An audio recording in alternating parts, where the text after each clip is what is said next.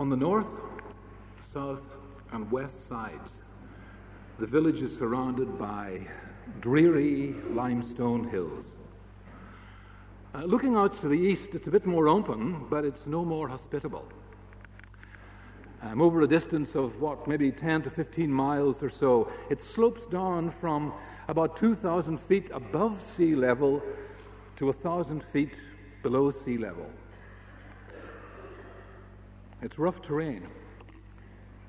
It's boulder strewn, it's, it's hummocky, and it ends with a great, I, I would say, shimmering vat of water in the distance. Mists rise from it eerily at noontime. This is one of the driest and most poisoned regions of our whole planet. It's a desolate, desolate and a haggard world. At night time, you can hear the, the wild beasts howling. At dawn, you can see the, the, the, the blackened sites of the desert, deserted camps with, with loose stones marking the graves of those who have gone before. Uh, one writer put, puts it this way all reveal a human life as vagabond and as nameless as that of the beasts. It's a very dreary world. It's empty, it's silent, it's forlorn. This is Tekoa the home of the prophet Amos. And there we go. To the north, just a few miles, we meet a very, very different scene. We come to a place in the northern kingdom called Bethel. It's about mm, 20 miles away. Uh, Jerusalem's about say 10 or 12 miles to the north of Tekoa, and, and Bethel is just a bit beyond that, but it's not like Tekoa. It's a place of sophistication and complexity, of, of vivid cultural life, of, of fabulous riches. And here we have a, not a rural world or a desert world, but, a, but an urban scene, prosperous, with a thriving social life, and what's more, with enthusiastic religion. Bethel is the spiritual center of the northern kingdom, Israel, of its stylish society. Uh, of course, it, it had benefited from the, the lucrative levies of a, of a flourishing imports and exports trade and from the control of those important trading routes. It's got everything going for it, Bethel. It's got an affluent lifestyle, a booming economy, an opulent way of life. It's confident, it's secure, and what's more, it's certain that these are the tangible evidences of God's blessings. Now, the problem is, Amos from Tekoa, he doesn't see it that way. To him, the apparent blessing of economic wealth is diseased. And it's diseased with the avarice of, I suppose we'd call them the nouveau riche, the, the, the, those with richly gotten gains. To Amos, Bethel is polluted with self gratification and with greed. It's glutted, but it's glutted with money and with materialism. It reeks to Amos of corruption. He sees embezzlement, careless luxury, he speaks caustically of people swilling down buckets of wine, of pretentious music. He sees vulgarity and decadence and oppression. He sees the tyranny of the courts. He sees their unscrupulous treatment of the small farmer, the small farmer who's the real backbone of, of that economy. He, he sees how a series of bad harvests plunges the small-holding farmer into a financial crisis the farmer has no option but to borrow money and borrow it at exorbitant interest rates, borrowing from a corrupt, rich merchant class who use resources only for their own excessive luxury. They're a class, if I might say it, like modern capitalists. They accumulate just for the sake of accumulating. And of course, the poor farmer can't pay. When that happens, his land, his wife, his children are confiscated by the land hungry, who, of course, are aided in their cause by corrupt and venal judges. That's Amos's view. But hey, what would he know? I mean, he's just a shepherd. I'll tell you something else. He's from the south. He comes from south of the border, from Judah. He's not from Israel at all. He's not one of us. He's from that place, Dickens, what's it called? Uh, oh, yeah, Tekoa. Ballymac, Tekoa. Wherever the Dickens that is in the back of Beyond. He doesn't understand modern market forces. He doesn't understand the modern economy. Look, he even admits himself that he has no formal training in the art and science of prophecy. He tells us that he had never come from a prophetic, prophetic tradition. If you wanted to flick over in your Bibles to chapter 7, you'd hear him say this I was neither a prophet nor a prophet's son, but I was a shepherd, and I took care of sycamore fig trees. But the Lord took me from tending the flock and said to me, Go prophesy to my people Israel. You see, you see, Amos had not been to the local prophet academy. He, he didn't have any official credentials. He didn't have any carefully manicured CV f- to equip him for the job. The hands of the presbytery had never been laid on him. He'd never been ordained or been consecrated. And he's an outsider. But Amos has been trained in the school of life. It was instead, as, as, as one writer wonderfully puts it, it was in the wilderness where life is full of poverty and danger that Amos did the work which made him a man and heard the voice of God calling him to be a prophet. Well, this is the guy that I would like us to get to know over the next couple of weeks, two or three weeks. Now, I have to say, it's been a pretty uncomfortable experience for me thinking about Amos over the past little while. I mean, to be fair, he's haunted me for years, but he really has haunted me over this past couple of weeks. And you know, I hope it's going to be uncomfortable for you as well. One writer's put it this way Amos is one of the most wonderful appearances in the history of the human spirit. So, do you mind if we live with him for the next few Sundays? There's something desperately prickly about this character. But he's at the same time altogether compelling. Now, now naturally, in, in three talks, I'll only be able to begin to scratch the surface of this complex character. And if I convey even a fleeting taste, even the most fleeting taste of the flavor of Amos's prophecy, honestly, I'll be very well pleased. What I'm also going to try to do a bit more dangerously is to hint just a little at what Amos might say if he were living in our society today. Now, and of course, I really don't know what that would look like.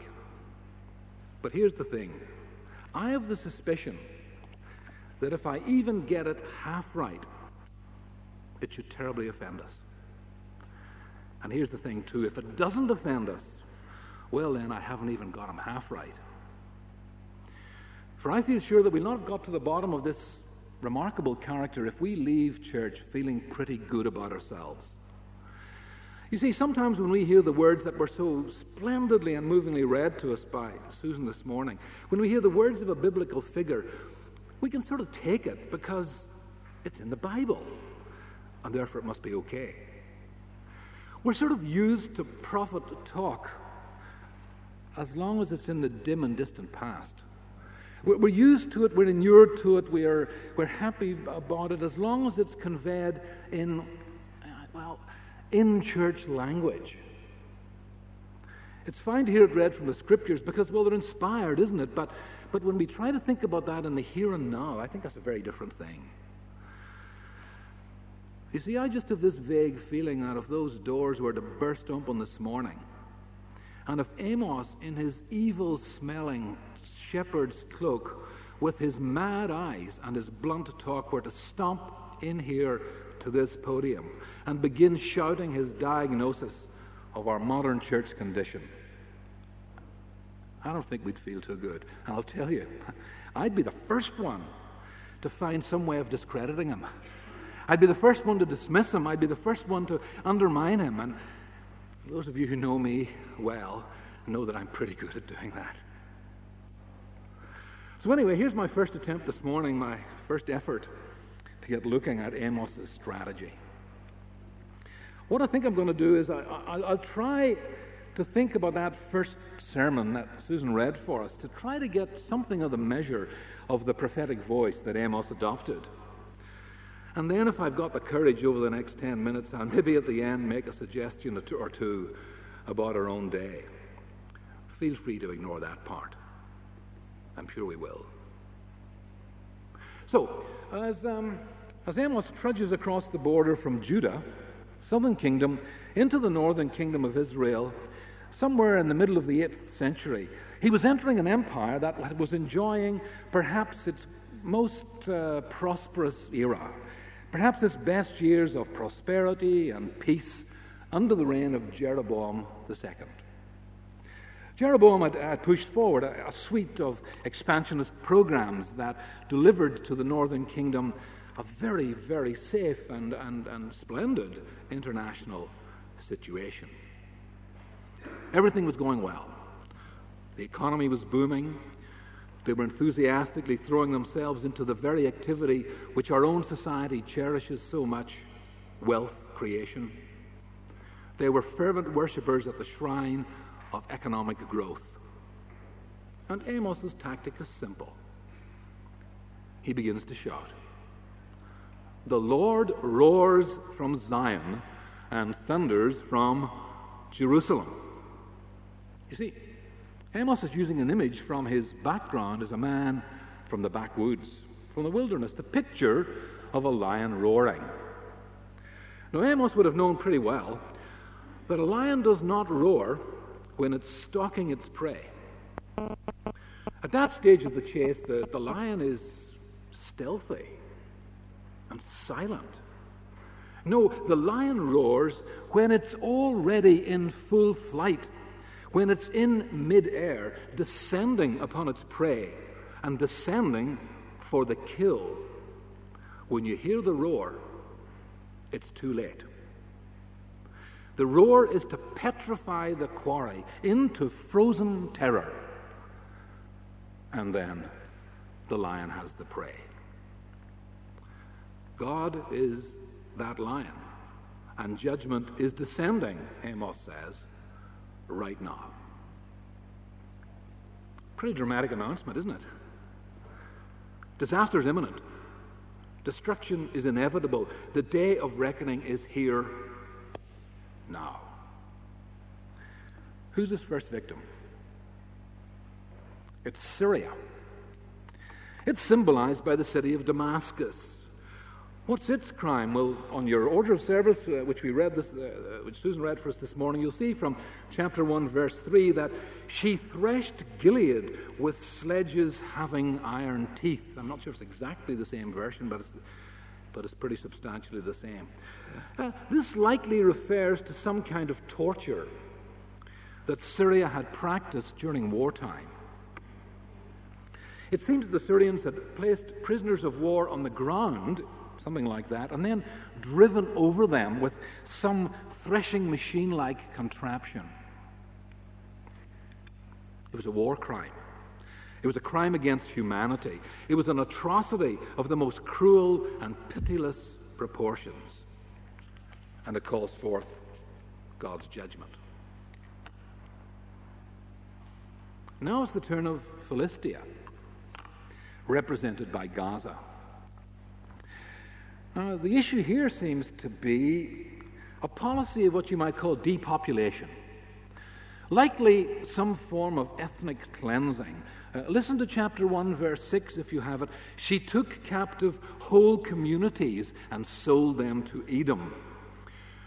This was a kind of economic strategy by selling captives into slavery along the great trade route between Egypt and Arabia, they reaped the most handsome commercial rewards. So you see, if the Syrians had treated people like things in battle, the Philistines treated people like things in business. And so it goes on. Amos is on a roll, and he's on a roll call. It's a roll call of the surrounding nations. Tyre is next in line. The chief city of the Phoenicians, another nation involved in the inhuman trafficking of human merchandise. Then another northern realm. From here, Amos's steely eye turns to no, southern realm, Edom. It's not exactly clear what the precise problem here is, but its broad contours are plain enough. It's acted with vindictiveness, probably against refugees from Judah. Cultivated antagonism. Edom, you see, showed no compassion. Like picking away at a crusted scab, the Edomites provoked their own anger. They, they, they kept stirring it up, they kept their rage on the boil. Ammon is next in line, condemned for cold blooded cruelty that characterized their expansionist politics. God judges them for pursuing a foreign policy that didn't care for human life. And it's something the same with Moab. I think we should pause here for a minute. And I want us to just, just for a minute think about a couple of things about Amos's litany of evil, if I can call it that. Now, the first thing that's clear here is that Amos is including in his condemnation what we might now call, or they might at the, that stage have called, pagan cultures. The catalogue of condemnation includes those unbelieving nations that have not enjoyed the privileges of uh, re- Israel's revelation. They're under God's judgment, even though they have not benefited from the voice of the prophets. Their sins are simply crimes against humanity.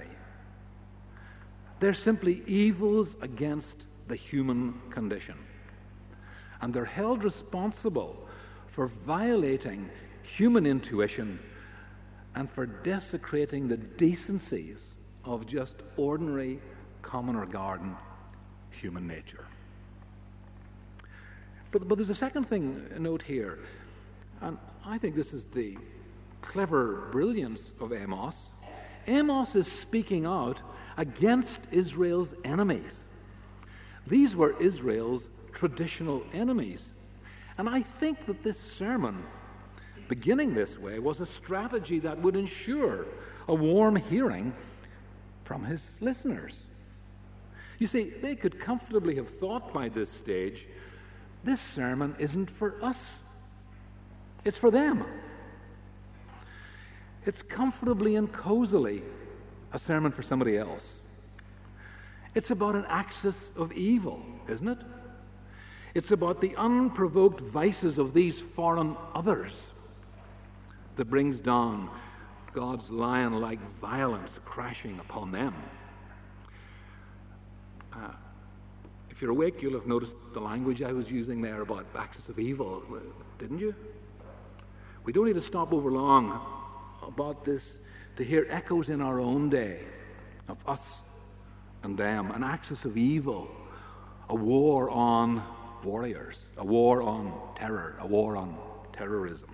But you see, Amos's next move might have begun to introduce a little moment of doubt in their minds because he moves now to the southern kingdom, to Judah, his own homeland, to Judah itself. And here, interestingly, the problem is not crimes against humanity, but offenses against God's revelation. Judah has neglected the law of the Lord and has been seduced into idolatry. Amos isn't going to let his own society off the hook. But, but, all of this is simply background. Amos is securing a hearing Because the real object of Amos's deep seated anger is, of course, Israel itself. It's a superb strategy, of course, because having concurred with Amos's analysis of their enemies, they now find themselves on the receiving end of precisely the same logic. God will apply the self same standards of compassion and virtue and morality, perhaps even higher ones, to Israel herself. You see, to Amos, the axis of evil never points in just one direction. It's like a compass needle, it swivels as you turn around. And now it's pointing back to God's own chosen people, the people of Israel, the very elect nation who have enjoyed the benefits of God's revelation, of God's protection and nurturing and care. The people who flock to Bethel to engage in hearty religious duties, to offer lively and enthusiastic worship. They are on the receiving end of the Lord's violent wrath. Now, Israel's vices make for sober reading. Amos begins first here in the second chapter, verse 6, with what I would call economic oppression. Economic oppression. Listen, they sell the righteous for silver and the needy for a pair of sandals. They trample on the heads of the poor.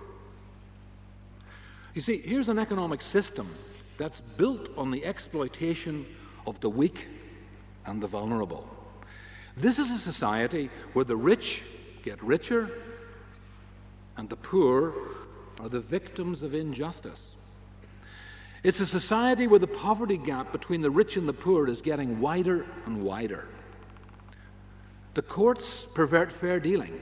Interest rates are exorbitant.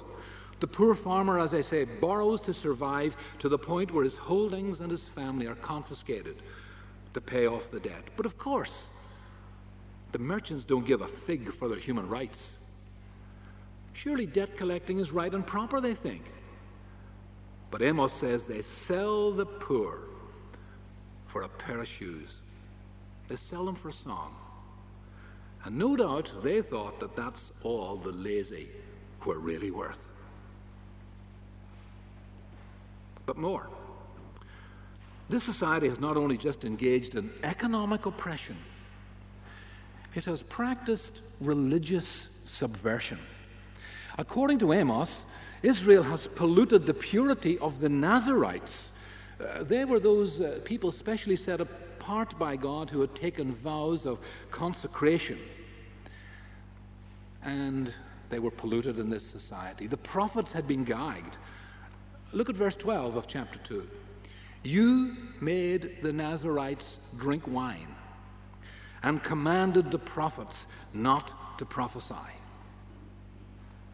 Now, I've no doubt that such actions were explicitly put into operation in, in, in, on occasion. But I have the suspicion that some of the prophets were only too happy to collude with the powers that be. The fat of the land, the titillating pleasures of a decadent culture, the lure of power, the lure of prestige. I'm sure they were as tempting to the prophets and were as rampant then as they are now. After all, the high priest Amaziah, if you turn over at lunchtime, I hope you will, to chapter 7, he tips off the king about Amos's subversive tactics. He's raising a conspiracy against you, Amos reports in the 10th verse of chapter 7. Amaziah, for one, had obviously willingly bought into the establishment's culture, its benefits. He'd bought into its pleasures, he'd bought into its delights and he tells Amos to clear off and get back where you belong, to Judah and Baalbek-Tekoa. Well, that's Amos for you. That's what he's all about. He's all about challenging the culture. He's about slamming the established order. He's about exposing its corruptions and self satisfactions. He's about unmasking its idolatries. He's about lifting the lid off its self assured prosperity and revealing beneath seething corruption, vice, oppression, just under the surface.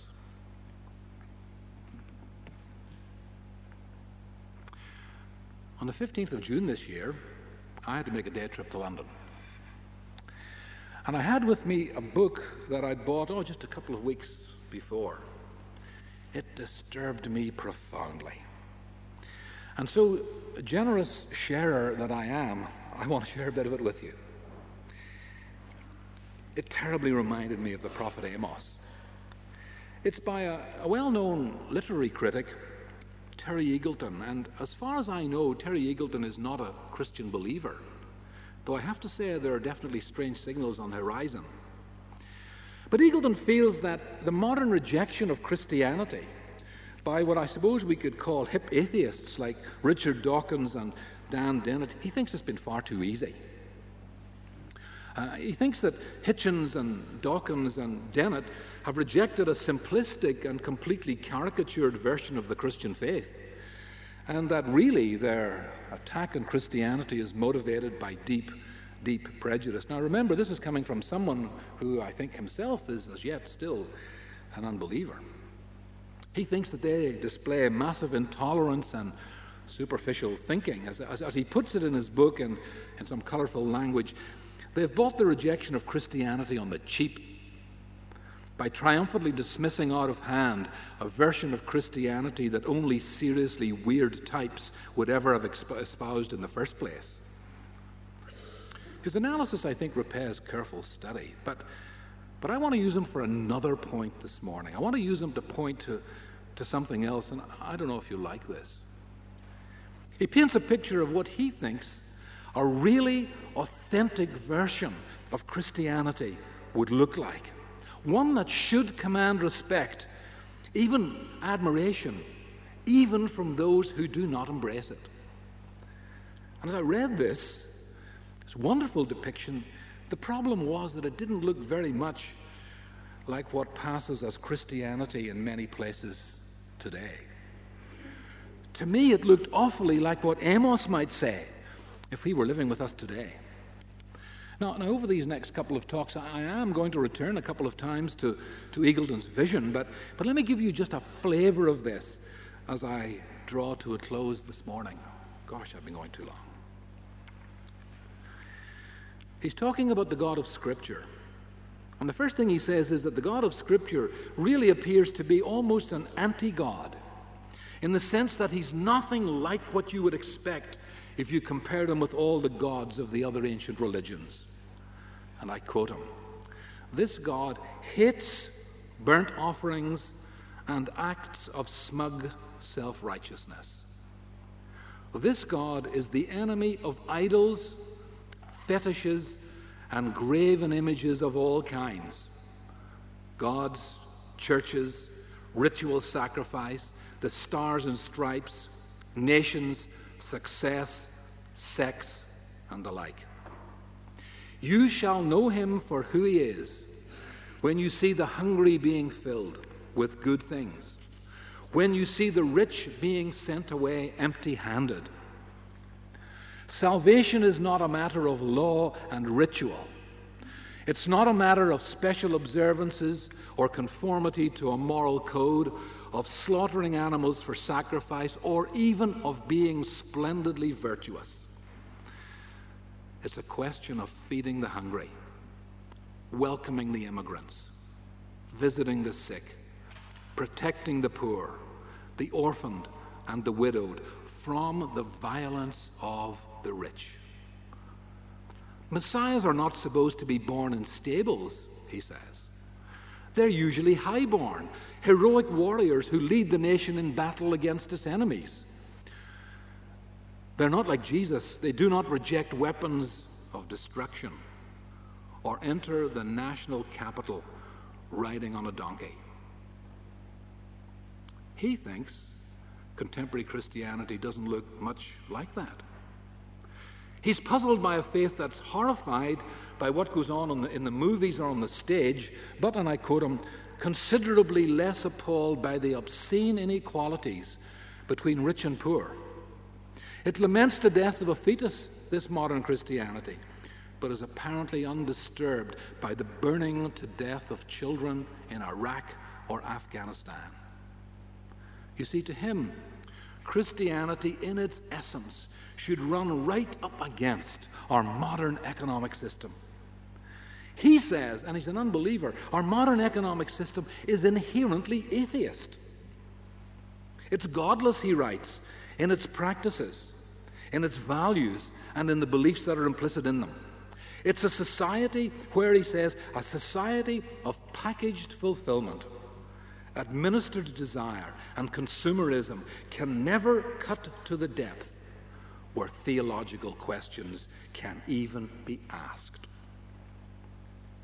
And then he concludes Christians who are not an affront to the powers that be are not being faithful to Christ's mission.